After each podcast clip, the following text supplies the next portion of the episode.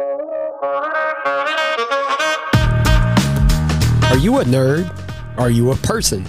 Then check out Voluntary Input, where we not only have open discussions about tech, TV, movies, and gaming, but also open discussions about people, and sometimes with the people behind the tech. Catch new episodes with me, Leo Allen, bi-weekly on Tuesdays on Apple Podcasts, Google Podcasts, Spotify, TuneIn, Good Pods, and pretty much everywhere else you listen to podcasts.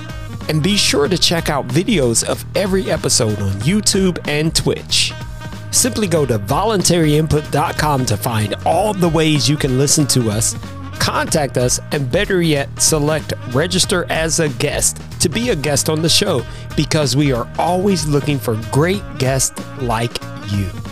Never forced, never coerced. Welcome to Voluntary Input.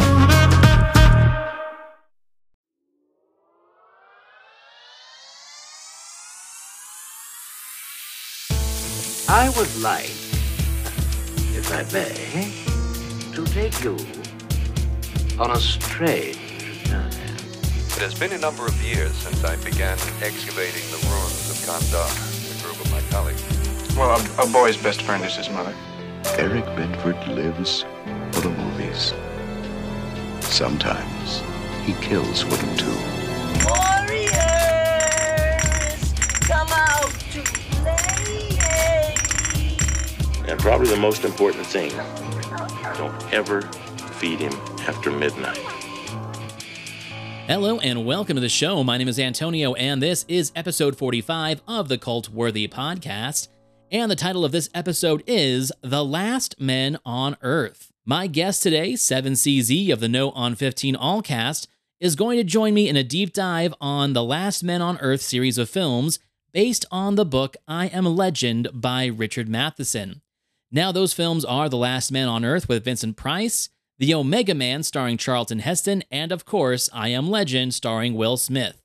But before we jump into those, I've got some pretty cool movie news. Now, I have been very vocal about my distaste for remakes. Now, I do like the occasional reboot, especially if it's going to heighten awareness of an intellectual property that has long since been forgotten or overlooked. And this is the perfect one. So if you are a fan of the trauma films of the 1980s, you know, Lloyd Kaufman's company, there has been talk for a while of a Toxic Avenger reboot starring Peter Dinklage from Game of Thrones. And I'm super excited for this because I think this could be a great series for this guy. He needs more lead roles. He makes an excellent villain. He makes an excellent side character. Let's get him some more lead roles. I did not see Cyrano, but I heard a lot of good things. And this is just a great turn on that character. Now, very little has been said about what they're actually doing with this character, if they're going to stay true to his origin story or if they're going to kind of go off the beaten path a little bit. I really don't care. I'm just happy to see this series out there. Now, this comes from The Hollywood Reporter, and what it's reporting is that it is going to be rated heavy R for gore and graphic nudity.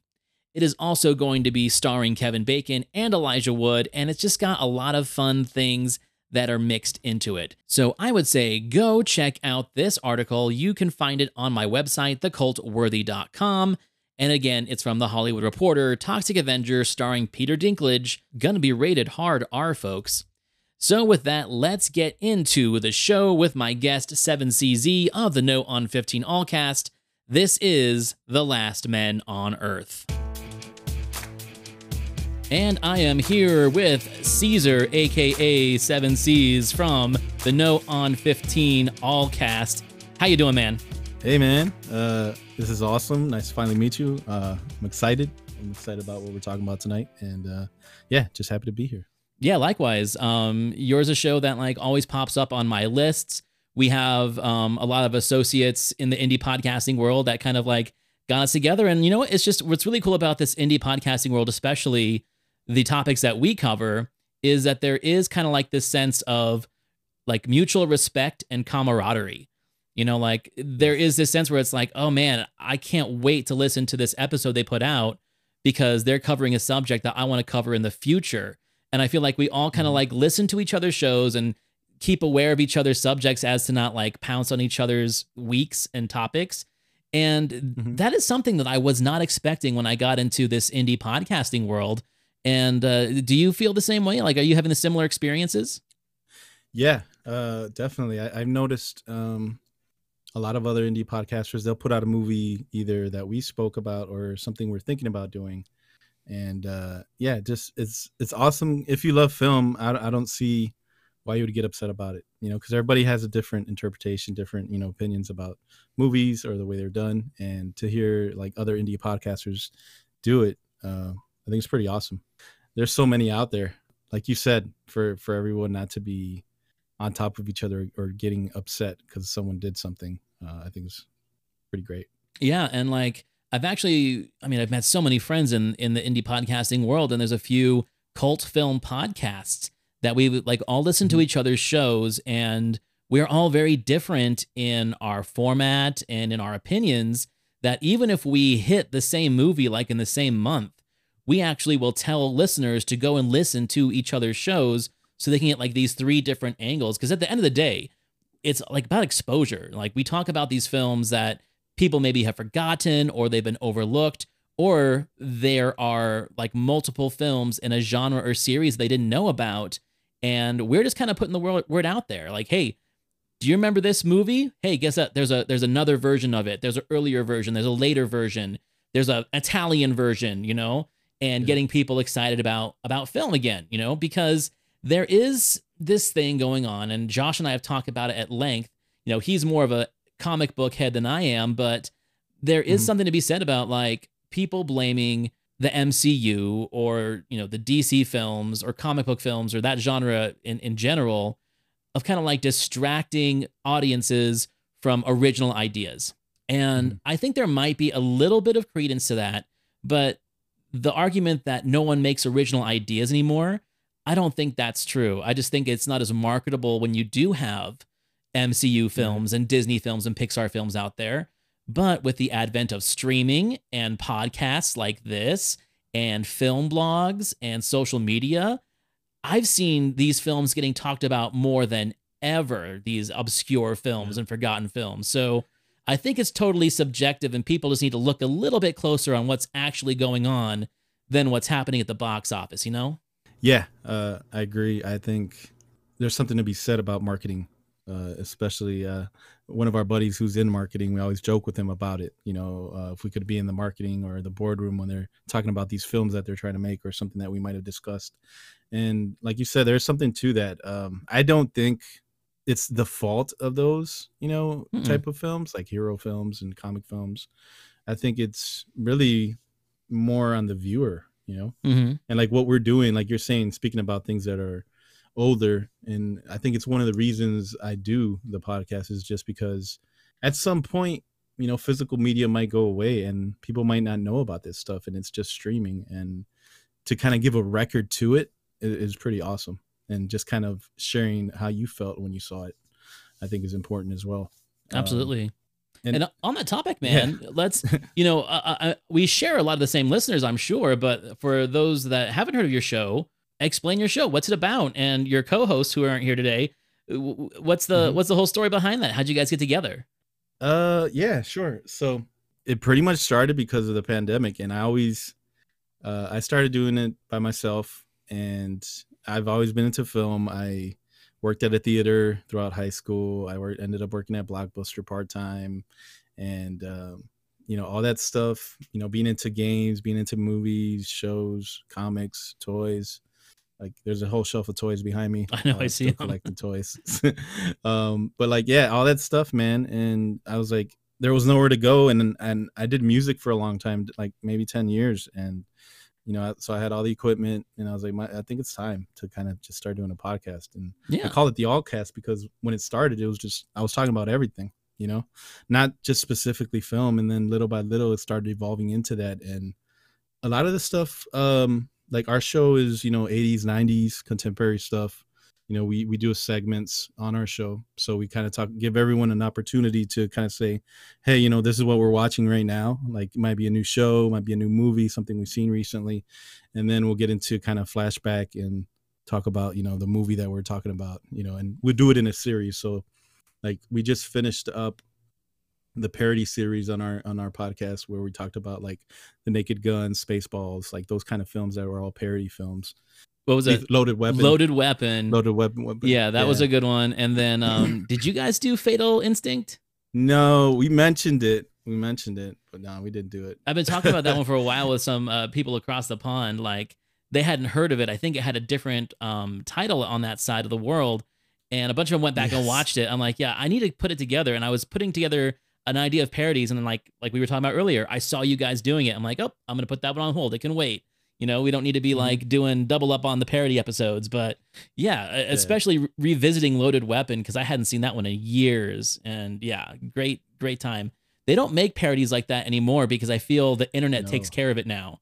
Yes, that's true. Like they'll make like quick videos and they'll be up on YouTube or something. Yeah, like Funny or Die and College Humor. They've already kind of like cornered the market on parody. So I'm not sure how a parody film would work in the theater anymore, but I'd love to see someone try. You know, I think it kind of got ruined though with all the scary movie and superhero disaster movie ones from the mid 2000s. But I don't know, like it might just take a clever approach to it that someone hasn't done, or just reinvent the wheel and do what they did back in the 70s and 80s. And it might seem new to all these, you know, Generation Z kids. I don't know. I don't think that's something like we discuss on our show, like once we do our last segment and we talk about if it's possible for something to be remade because it's something that's, you know, older that was done. And we talk about the social climate with this past nowadays. And just the whole idea about remaking parodies is difficult, I think now, because of like what you said, the internet, you know, and also like parodies kind of tend to build off of stuff that came before them, like other films. So you'd have to have a good amount of stuff built up depending on what you're parodying, obviously, and then to kind of execute that well, you know, something, you know, famous. Like that's why I don't understand why Loaded Weapon isn't talked about more, because there's not a lot of parodies on like the action cop film from back in the 80s and 90s that was like popular, you know. And it came out the exact right time, like from 85 to 95. That was like that buddy cop action movie period where you had your Lethal Weapons and you had, you know, Bad Boys that just come out. Like there was a bunch of different films that were all kind of playing off that same theme, like the Joel Silver films and the Don Simpson films. It perfectly played on that. And yeah. And, you know, hey, talking about remakes, that's kind of what we're doing today. You reached out to me about The Omega Man. It is one of my favorite Charlton Heston films of the 70s because it's so Charlton Heston of the 70s.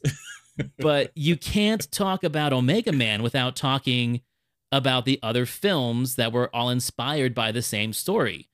You can't talk about it without talking about Last Man on Earth from 1964 with Vincent Price, or I Am Legend from 2007 with Will Smith. And like we were talking about before we started recording, this isn't the only film that was a play on this whole kind of post-apocalyptic Last Man on Earth scenario. The isolationist aspect of it, right? Yeah. Like, being like locked away and there's no one else around, that whole, you get that feeling from these post-apocalyptic films, and these specifically big time, you know, like Last Man on Earth and Omega Man. Definitely. Yeah. And to add to like the suspense and tension of it, you do have an ominous force out to get our hero. And I like how each version that was based off the original story have their own different take on what that thing is. Like it all has the same kind of source origin, but each one plays it a little bit differently. So how about we just jump right into it, man? I was going to ask you about that. Did you read the book at all? Have you read the book at all? No, I've never read the book. I have read a collection of short stories by Richard Matheson. Main reason why is because I'm a huge Twilight Zone fan. And a lot of his short stories and novellas were actually inspired episodes in the Twilight Zone.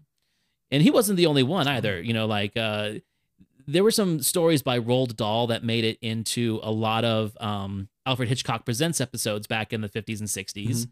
And then like Richard Matheson and some other famous science fiction writers, Rod Serling would hire them and kind of get them in there into the writer's room for the Twilight Zone, which is like, if you were to watch this movie, and like I said, I haven't read the book, but watching all three of these versions, this would be right at home in the Twilight Zone. In fact, there are a few Last Men on Earth Twilight Zone episodes. I think the one that's most popular is the one with Burgess Meredith, where he's like a banker and he's down in the vault. I think it's called Time Enough at Last. And there's a nuclear war while he's in the vault. And he comes out and everyone's gone. It's great for him because he spent his entire life being teased because all he ever wants to do is read. And now everyone in the world is gone. No one's there to tease him. So he's got, you know, the rest of his life to read whatever he wants.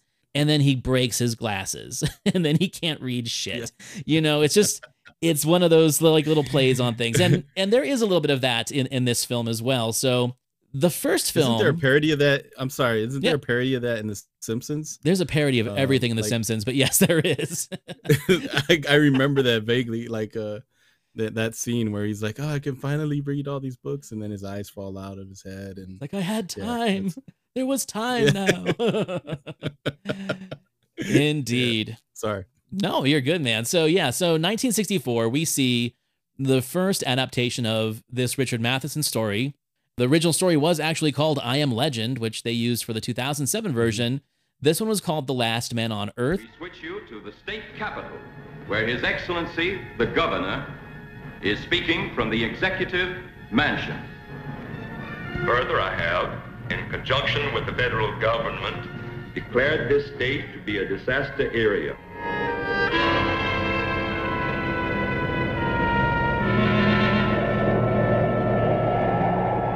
Sent to keep you here until they come to kill me. They are not destroyed in the flaming pits of hellfire or staked to the ground in the light of the sun. Will the unbelievable become real? It was an American-Italian collaboration. They actually filmed it in Rome, and Vincent Price was the star of that one. Now, there is something about this original version in black and white that it's a good movie, but it loses you in the second act because it does a lot of back explaining in flashback form right in the middle, which is kind of sad because that first act is so good. Like, Vincent Price is really just great at being a guy on his own. And the fact that he is like our titular character, the last man on Earth, he is not an action hero. He's not a tough guy. He's a very intelligent guy, and he survives simply by just using his brain and the things that are around him in this world that has gone bad, you know? And in that one, it is not creatures in the original novel, which apparently were more like the ones in the 2007 version. They are like undead vampire zombies. They're kind of mindless and they're aggressive and they attack in hordes like in Night of the Living Dead, and they know where he's at, but they really aren't as much of a threat, you would feel, as they were represented in the other versions. What did you think about that? Yeah, I actually had, you know, I always take my little notes down when I'm watching films. I try to actually reflect, not do it so much as I'm watching, but after the fact. But yeah, I get that vibe of Night of the Living Dead from that. And it's probably, you know, obviously inspired from this, not, you know, from the other. But yeah, like you said, there's some intelligence there. Yeah. It's not, you know, like they're not as cognizant as they are, you would say, in Omega Man, even, where they are the most with their wits.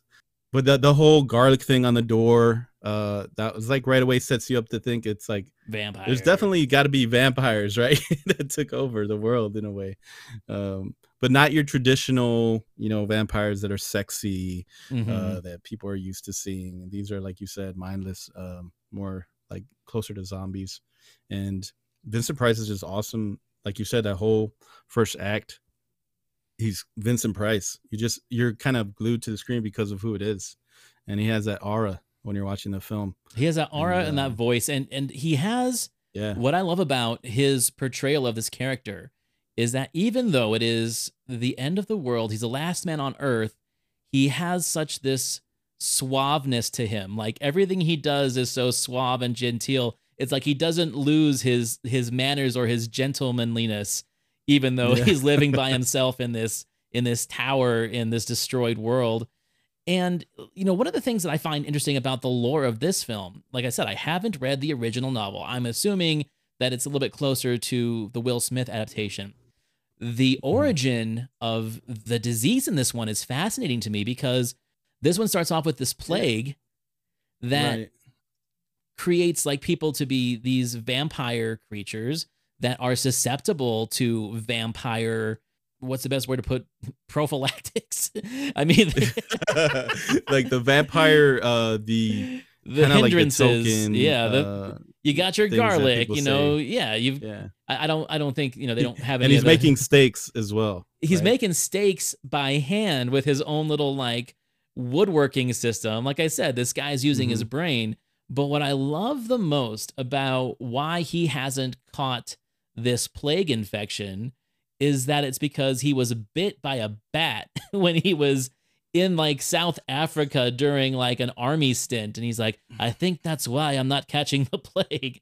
I mean, that's some good writing right there. It's like, oh, you're not going to get the vampire plague because you got some bat bacteria, which works into the rest of the story in the third act. But I think that's what I like the best about this particular version is they let Vincent Price be Vincent Price. They didn't try to turn him into anything else. They didn't try to turn him into an action star. They didn't try to turn him into any kind of hero. They're like, no, we want you to be who you are known to be, the smart, well-spoken, suave guy. And that's what makes this film work a little bit differently, you know? Yeah, I agree. And now kind of speaking to your point about the flashback scenes, and it's kind of like one of the first, I'll say for me, being a film that's from 1964, obviously, which is already like almost 60 years old, yeah, 58 years old or something. But you see that done so much in film nowadays. You know, you see like there's a flashback scene to kind of retroactively go back and kind of explain, you know, some of the plot. And to see the way it was done in this film it's kind of interesting, like how he was trying to hide his family away and telling them not to, you know, call the doctor, not to get help. Mm-hmm. And then what ends up happening, you know, how they take his daughter away because I think the wife called and he goes down to where they're dumping the bodies. Mm-hmm. And that whole scene, it's crazy, you know, and it's, you don't really see, I think in the other films, that kind of aspect of what was happening during the plague, like what was actually occurring with people getting rid of the bodies and stuff like that. You just kind of see the aftermath of everything else, you know?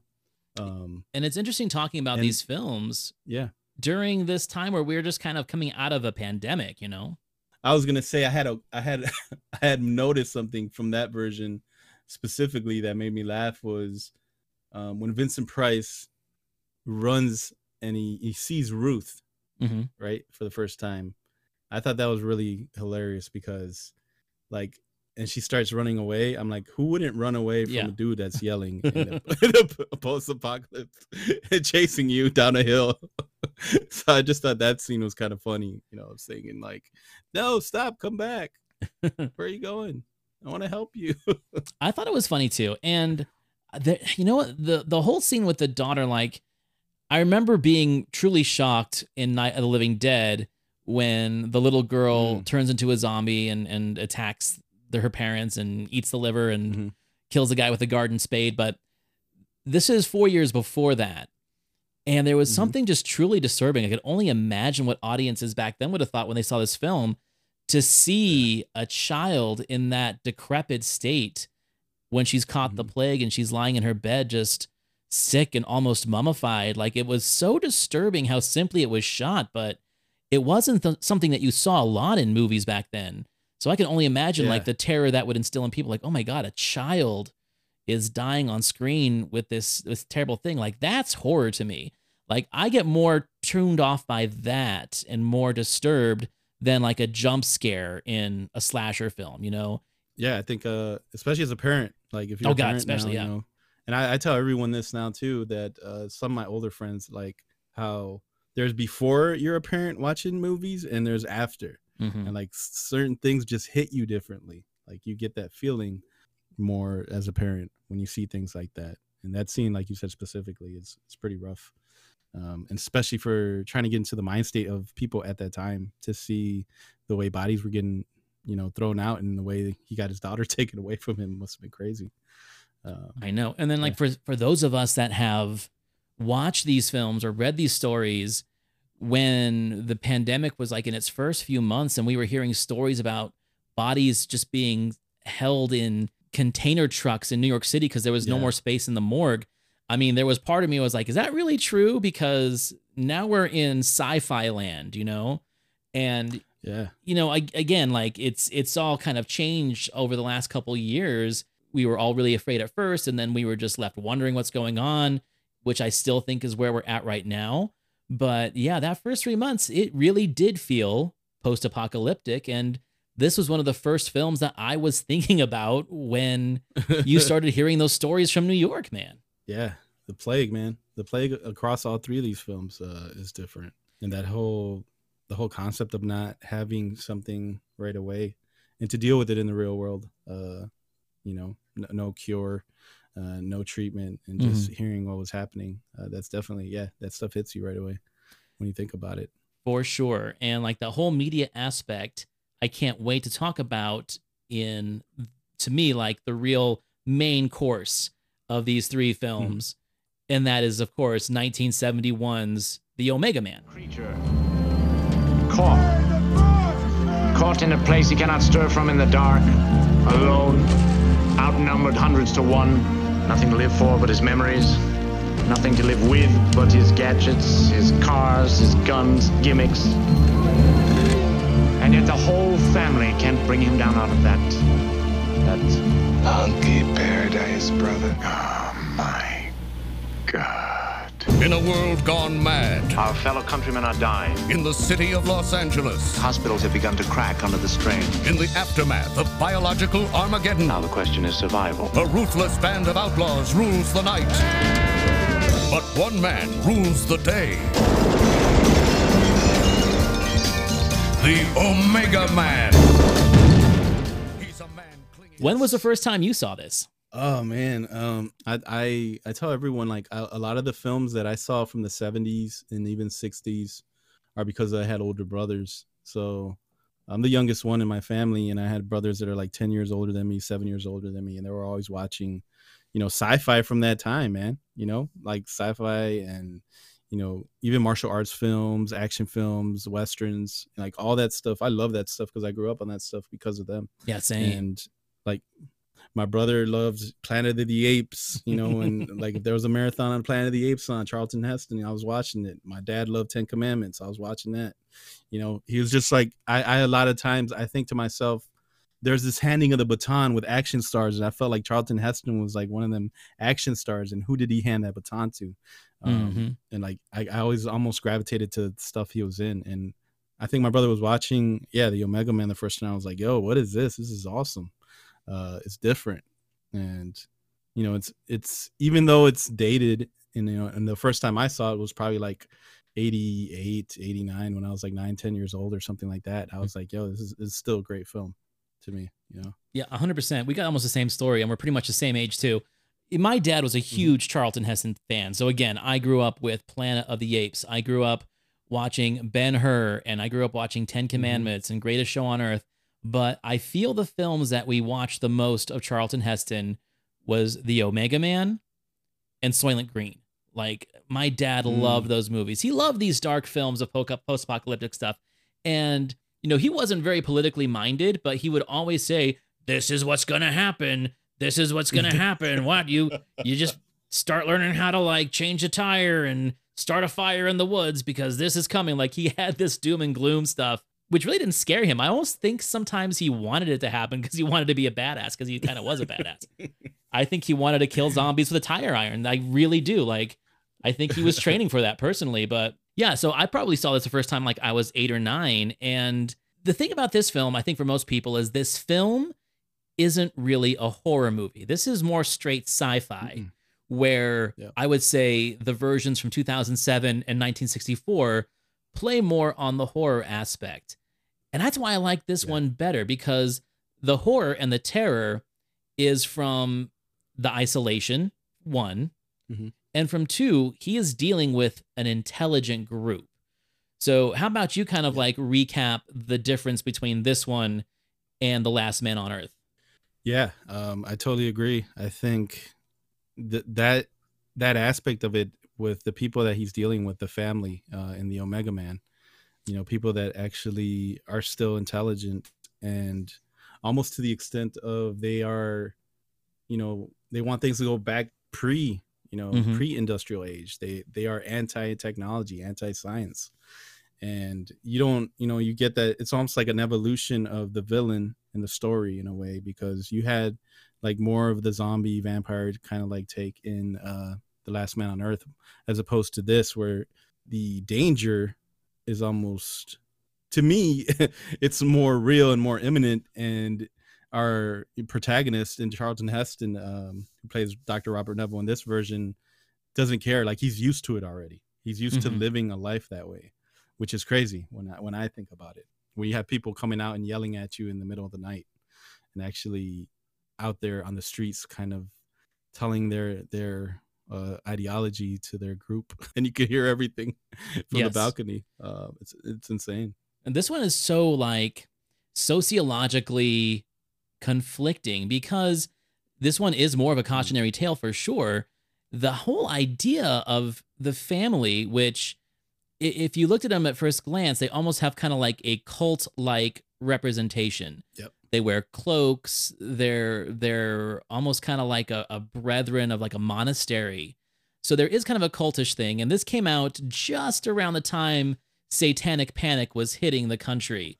You know, people were talking about Manson. People were talking about Jonestown in a couple years. Like, there was a lot of stuff going on. So I think this kind of was written to play in that current vibe that the country was kind of afraid of and going through. So again, that kind of added to the horror.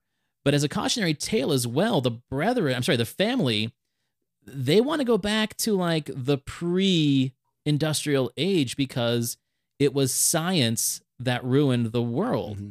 It was science and conflict, funny enough, with the Soviet Union. Like, who knows? It's like history repeating itself kind of thing. It never changes. And it makes for good science fiction stories that end up being kind of real. But again, it also makes you think that if you were looking at this film through a different set of eyes, Charlton Heston could be the villain and the family actually are the good guys, you know, because he is out there just hunting them down willy-nilly. They are only a danger to him. Now, at least into the third act, when we find out that there are actually other survivors, or at least people living with the disease that need a cure, or some kind of like hybrid cure that can keep them from turning full, you know, Nightwalker, I guess, because they can only live at night. They can't come out in the day. But yeah, like when you watch it from that aspect, you're like, Charlton Heston is a lone guy trying to like live his life, and he's out there hunting these people. Granted, they are trying to get him, but he has no future in this society.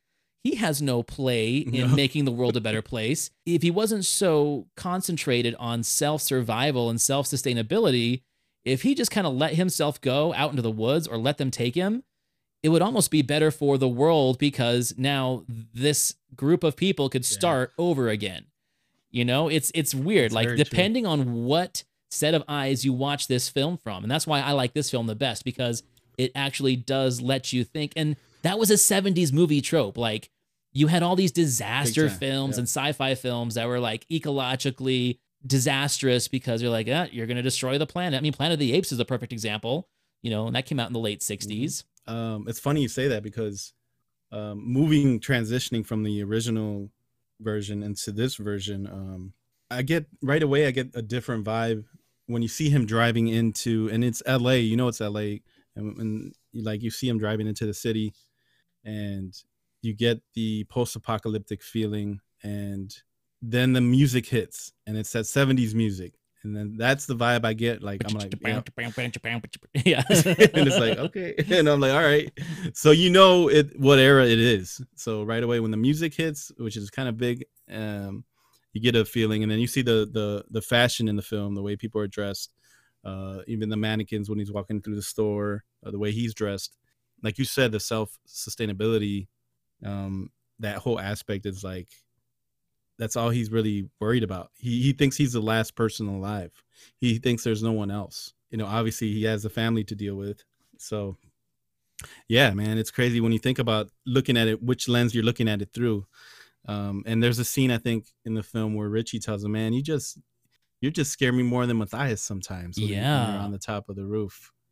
And he's like, yeah, it speaks to that, what you said, where he's just out hunting and he's marking off all these areas, you know, trying to find where the family's at. Yeah, it is, for that reason, probably out of the three films, and to me, the best one because of that. It has that aspect. Yeah, but it also has like this group of, let's call them villains, but I actually have a lot of sympathy and respect for them and for their message. What fascinates me about this film and its group is, A, the leader of this group, Matthias.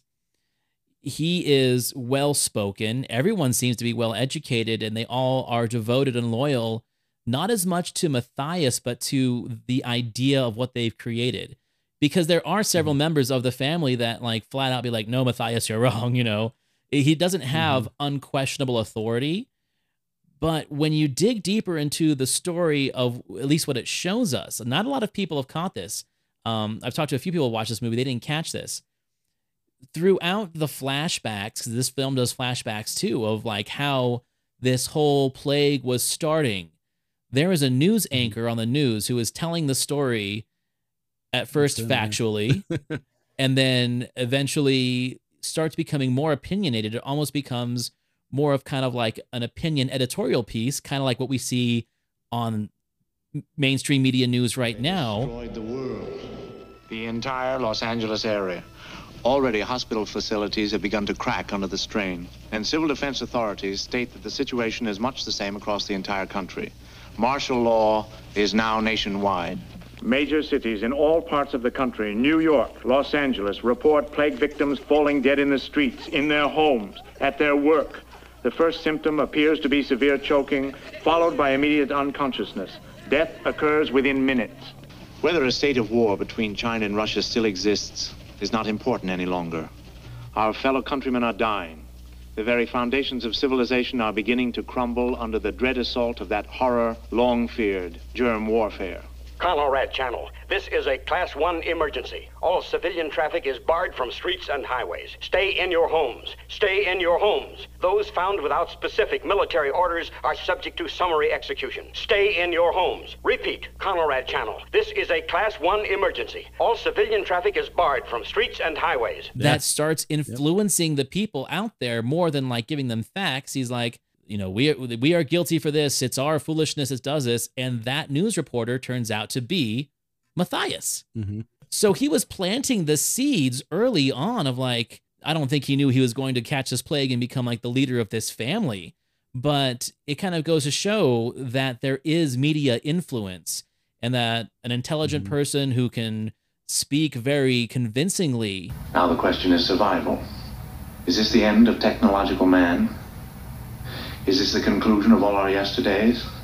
The boasts of our fabled science? The superhuman conquests of space and time? The age of the wheel? We were warned of judgment. Well, here it is. Here. Now. In the form of billions of microscopic bacilli. This is the end. Can often gather followers that will follow them to disaster or to something horrific. And we're seeing that right now. We're seeing like media personalities who have all of a sudden, like, let's say Tucker Carlson just quit his show and like, everyone follow me to the woods and get guns. There would be people that would do it. And that's my point. This film kind of like plays to this idea. Yeah, it does. And that's funny. Yeah, you're right. I didn't think about that myself either, man. I always knew that was Matthias, but I didn't think that part of it, like you said, where he at the very end, is planting the seeds, you know, like right before they go off the air, kind of telling them, yeah, you know, it's their fault. It's science's fault that we're paying for all this. Yeah, that's a good catch, man. Yeah, that's what I do. And that's why I do these podcasts. Like it's funny. It's like, I could either watch these films and just like talk to random strangers on the street, or I could get on a microphone and tell random strangers across the internet who actually want to listen to me talk about it sometimes. Hey there, Cultworthy Podcast listeners. I have an amazing new app for you. It is called Newsly. Newsly is an all-in-one super app for iOS and Android. It picks up web articles about the most trending topics on the web at any given moment and reads them aloud to you in a natural human voice, unlike mine. For the first time in the history of the internet, the entire web becomes listenable all in one place. You can browse articles and topics from which you choose and start playing. stop scrolling and start listening. You can follow any topic as specific as you'd like, from sports, tech, business, science, Bitcoin, even the Kardashians. It will find you the latest articles and read them to you aloud. And they have podcasts as well. Explore trending podcasts from over 80 countries, including mine, the Cultworthy Podcast. They even have digital radio. Download and use Newsly for free now from www.newsly.me or from the link available in my episode notes. That's CULTCAST to receive 1 month free premium subscription. Once again, check out Newsly, and thank you for listening to the Cultworthy Podcast. One of the things I like about this film too is there is that romantic angle between he and Lisa, who is played by Rosalind Cash. And she's great. I absolutely love her in this movie. And this comes out like right before, you know, the blaxploitation craze. And we're still pretty early on into, like, you know, we've already seen the civil rights movement, but we're not quite comfortable with interracial relationships yet. You know, like Kirk kissed Uhura on Star Trek just a couple years before this.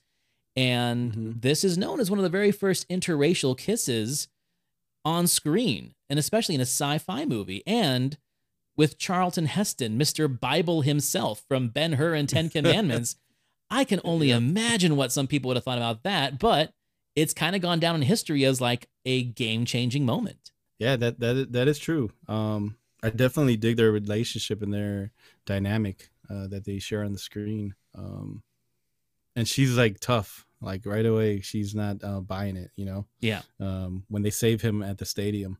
I think there's a scene in the back and he tries to like turn on her and she kind of hits him with the gun. Yeah.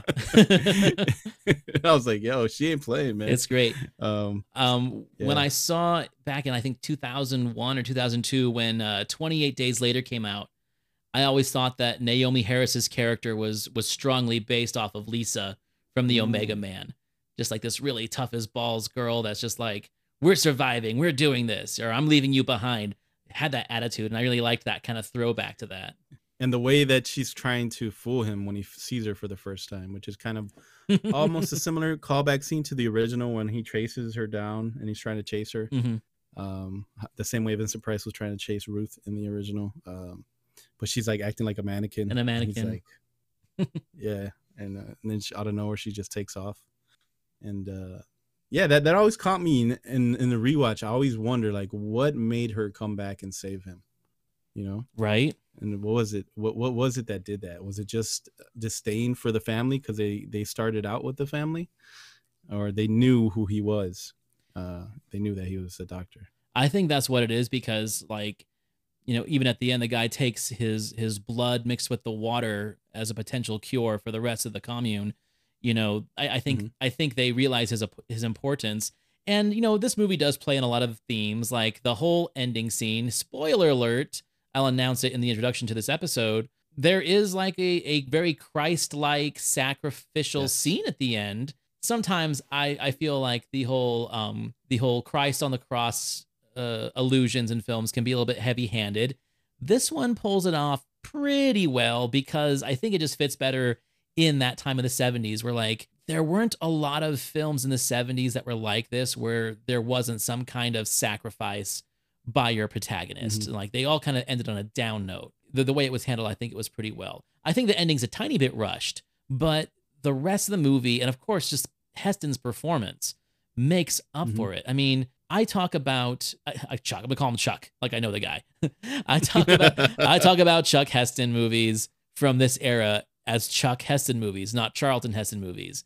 Because to me, Charlton Heston was Moses. Chuck Heston was the Omega Man. That's the way I look at it. That's cool. I like that. Yeah, I feel like definitely, and that's something, you know, to think about, like, who else could have played that role. But I don't think, you know, in retrospect, I could see anyone else from that era playing that, you know, that role of, Robert Neville. Yeah, because he embodied it so well. You have to have that quiet desperation, and I think that's one thing that that Charlton Heston did very well. Is he was a very tough guy, but he always had this look of constant pain. I think Planet of the Apes is like the perfect example of that. any scene that he is in where he's not smiling or laughing, he has like this grimace the whole time, as that his emotional pain is what drives him to be a great hero. And you see that pretty much in all of his action movies. I mean, sometimes you see it in his non-action movies, which kind of, you know, people like, it's Charlton Heston overacting again. I get it. But it really works for films like this. Like, I think he knew, I think he knew what his wheelhouse was. I think he knew where he was best suited. And I think he actually optioned the story. He brought this to the studio. He's like, I could do this picture, you know? And, you know, a few years later, we saw Romero do a lot of similar themes in Dawn of the Dead, you know, taking place in a mall. You know, they have that shopping spree. Charlton Heston and Lisa have that shopping spree. You're dealing with, you know, essentially undead, post-apocalyptic stuff, you know. So there's no doubt how influential the original story, but especially this film was to Romero, in my opinion. Yeah, no, you see all those same little tropes. And yeah, it's very interesting to see it that way. I actually, you know, talking about Romero, you know, not to get too sidetracked, but I actually like the remake, the 1990 remake of Night of the Living Dead. Yeah. That Tom Savini did. Love it. And yeah, man, those the sense of urgency you get in this film is something that always sticks with me as well. Just like, oh, it's getting dark, or it's running out of time. You get that feeling, and you get it as well in the original, and even in the new version, you kind of get that feeling as well. But I feel like this one sticks with me more. Well, just because, I mean, they come out with like a trebuchet, they come out with like a catapult and start hurling fireballs at his apartment. Like the threat is so much more ominous and dangerous in this film. But at the same time, like the other part about this film I like is the first time it happens too. Yeah. Like, right. It's like it's home and they're waiting outside already. And for him, it's like, it's a Wednesday. They're using the trebuchet again. You know, he's ready for it. He's got his fire extinguisher right by the window. You know, there is some funny moments in this, and the film's not afraid to kind of like poke capitalism in the ribs a little bit, because here he is, the last man on Earth, and he's like always upgrading his car, and he's always like getting new wardrobe and looking nice. Like even after everything's said and done, he still wants to look good and drive the best car, which is a question I wanted to ask you, man. Like, if you were the last man on Earth, what would your day look like? Man, yeah, it's different. It would be, especially like if it's a big city or not, depending where you are. I would have to say you always have to, number one, look for something to eat, man. So I'd probably be trying to hunt, start of my day, get out there, try to find something to eat. If I can't, you know, scavenge some stuff from local stores and stuff like that. But it's funny, a lot of when you think about it that way, a lot of those ideas will come from movies. Like, okay, I've seen them do this somewhere, you know. Or if you've watched documentaries, or if you know people that are doomsday preppers and stuff like that, you know, they might have a shelf locked away somewhere in their house with a bunch of non-perishables that you can take, that kind of stuff. And then obviously, you know, he has his whole routine out because he's trying to find where the family is. But then he gets home and, oh, today's Wednesday. I got to dress nice today and play chess with my homie on the other side. He essentially has like an Austin Powers jacket and a ruffle shirt, which I thought was baller. Smoking jacket. That's a baller move, man. Yeah, I don't know, man. I don't know if I'd miss video games. I love the fact that he went to the movies and he watched Woodstock. I probably wouldn't pick Woodstock. Yeah. I mean, I get it. That's the closest thing he can get to like a crowd experience, is watching a movie about the biggest crowd in the States at the time. But yeah, I'd probably teach myself how to operate a projector and, man, just watch as many movies in the theater as I could. You know, that'd be one of them. I'm not a car guy. So scared me. That scene scared me, man. Because it's like, well, obviously now he's been like 3 years, right? Yeah. Into this post-apocalyptic world. So he has a routine, and that scene scared me because like you're in the dark, right? And you don't know. You're in a loud movie theater. Yeah. They could easily sneak up behind you. Out in there. Yeah. I didn't think about that.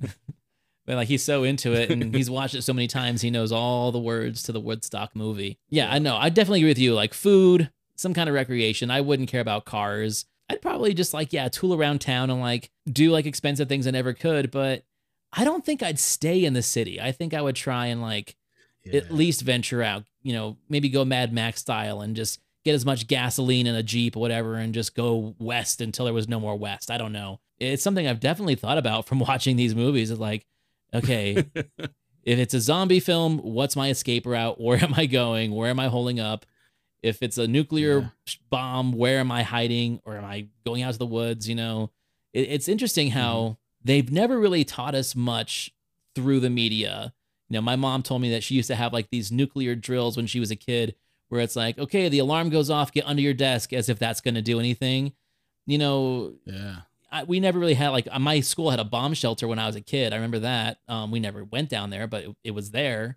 Most of the things, I think, when people start thinking about what they would do in a post-apocalyptic situation or a zombie situation, I think most of their ideas would come from movies that they've seen. Yeah, I agree.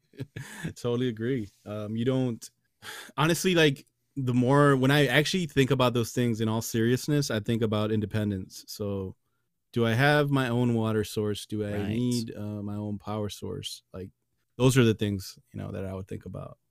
Like, do I have well water? Okay. Yeah, I can make that work. If I can get solar power somehow, I can make that work. And then you need some kind of utensils for, you know, at some point you're going to run out of everything that's man-made. And you're going to need something to hunt if that's, you know, how you live, or you're going to need seeds to grow if you're not eating meat. You know, got to grow veggies somehow. So got to learn how to do those things. And I think just normal things of that nature is important to know, just to know how to grow your own food. Like, in case anything were to happen, dude, you can eat some tomatoes. You can live off of that. You know what I mean? No. So I'm glad you brought this film to me. It's a fun one. I didn't even think about talking about it until you brought it. And the whole idea, the whole genre of just, you know, being that last man on Earth or the last man anywhere. And, you know, one of the things that we had talked about was talking about I Am Legend as well with Will Smith. I'm not infected. I'm not infected. Please. Nothing happened the way it was supposed to happen. 6 billion people on Earth when the infection hit. I'm a survivor living in New York City. I will be at the South Street Seaport every day at midday when the sun is highest in the sky. Eat your vegetables. Don't just push them around. Eat them. I'm not playing.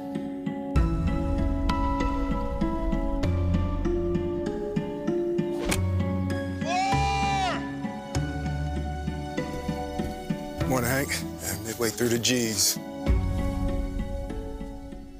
And like I said earlier, it's like, man, it's like I've heard so much Will Smith, but there were a lot of clever things that film did that I really enjoyed. And I'm one of those people that if there's a dog in the movie, I'm instantly on my guard. I'm like, what are you going to do to that dog?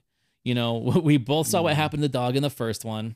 There is no dog, thank God, in the second one. Otherwise, I don't think I'd like it as much. But yeah, like the whole part with the dog in the third one. The third one does have more true to the original source material creatures. They're fast, they're vicious, they're a lot more powerful now than they were when they were human. You know, that does kind of up the ante in the danger aspect. But oh man, like I think that film really is all about the dog. That's my opinion. Yeah, it's a big budget film that has horrible CGI to me. In a time when it shouldn't have.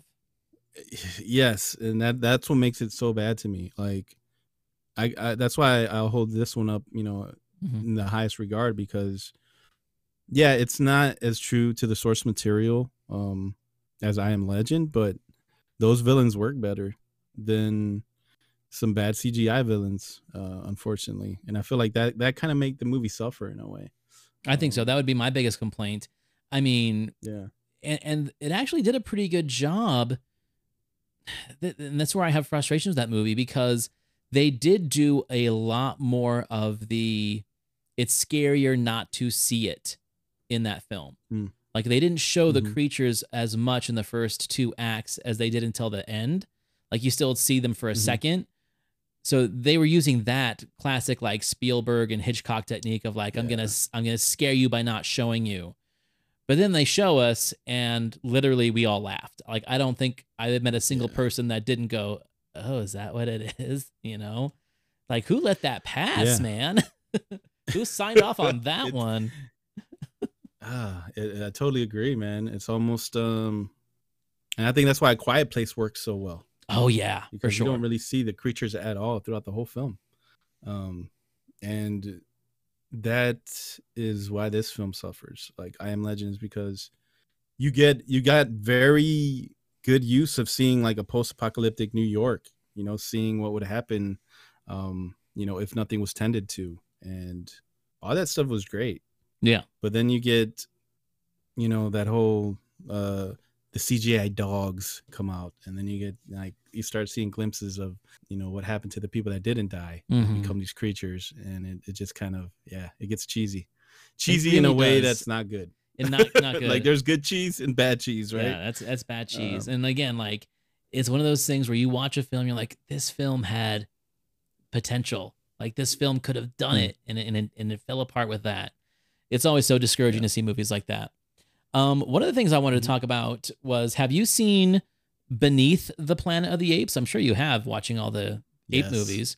Yeah. So that's one of the things I thought was really interesting, because there are a lot of similarities between like these underground dwellers left over from the post-apocalyptic nuclear wars and Beneath the Planet of the Apes, and the family, almost as if the family evolved into those people. So I play these little mind games sometimes where I'm like, is there a connection? Is there an expanded universe? And potentially, is the Omega Man a prequel to Beneath the Planet of the Apes? Like, is it a blend of like, we're taking Planet of the Apes and we're putting this together because, hey, we've got Rod Serling, who worked with Richard Matheson, and Rod Serling wrote the script for Planet of the Apes. Like, I start making these 6 degree of separation connections, but I always try and sell people on that one. I'm like, I think Omega Man is a prequel to Beneath the Planet of the Apes. Like it could have been just one of those, something that was happening, man-made war in just one city, you know, because Planet of the Apes takes mostly place in New York. Maybe this was what was going on in LA at the same time, you know? That's just where my brain goes. I like to play games like that. No, we're the same way, man. We said that about a movie recently. I can't remember what it was. I think we were talking about last season. We were talking about Escape from New York and how it could have been in the same universe as something else that was occurring in a different film, like on the West Coast. It was like, okay, so maybe this is what was happening in New York. No, interesting. At the time, and then this was happening on the West Coast, you know. It's just similar, you know, sci-fi and films, like the way they tell those stories in that way.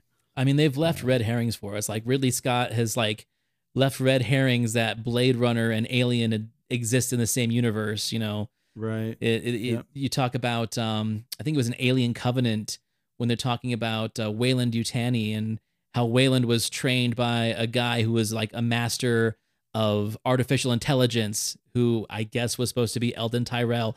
He lets us nerds kind of go off with it, you know, and then we chat about it in Reddit subgroups. But yeah, so do you got anything else you want to say about this Last Man on Earth trilogy that we just kind of deep dived into? I have one thing to mention. Now, there's also a very cheese version called I Am Omega out there that was made by the Asylum. And it stars Mark Dacascos. And he battles zombies. If you know who the Asylum is, they're the ones that made Z Nation, which was a show that was on Sci-Fi Channel. Okay, a couple years ago. I saw the poster art, but I haven't watched it.